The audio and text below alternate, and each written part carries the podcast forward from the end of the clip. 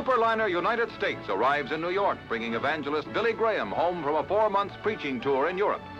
The young evangelist says he believes there is a religious awakening in Western Europe and that communism is losing its appeal to many minds.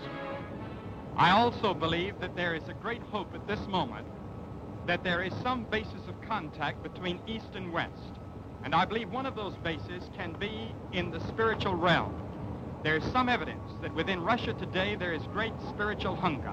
And it is our prayer that not only will we see a great religious revival in the United States and Western Europe, but also in the Eastern world as well.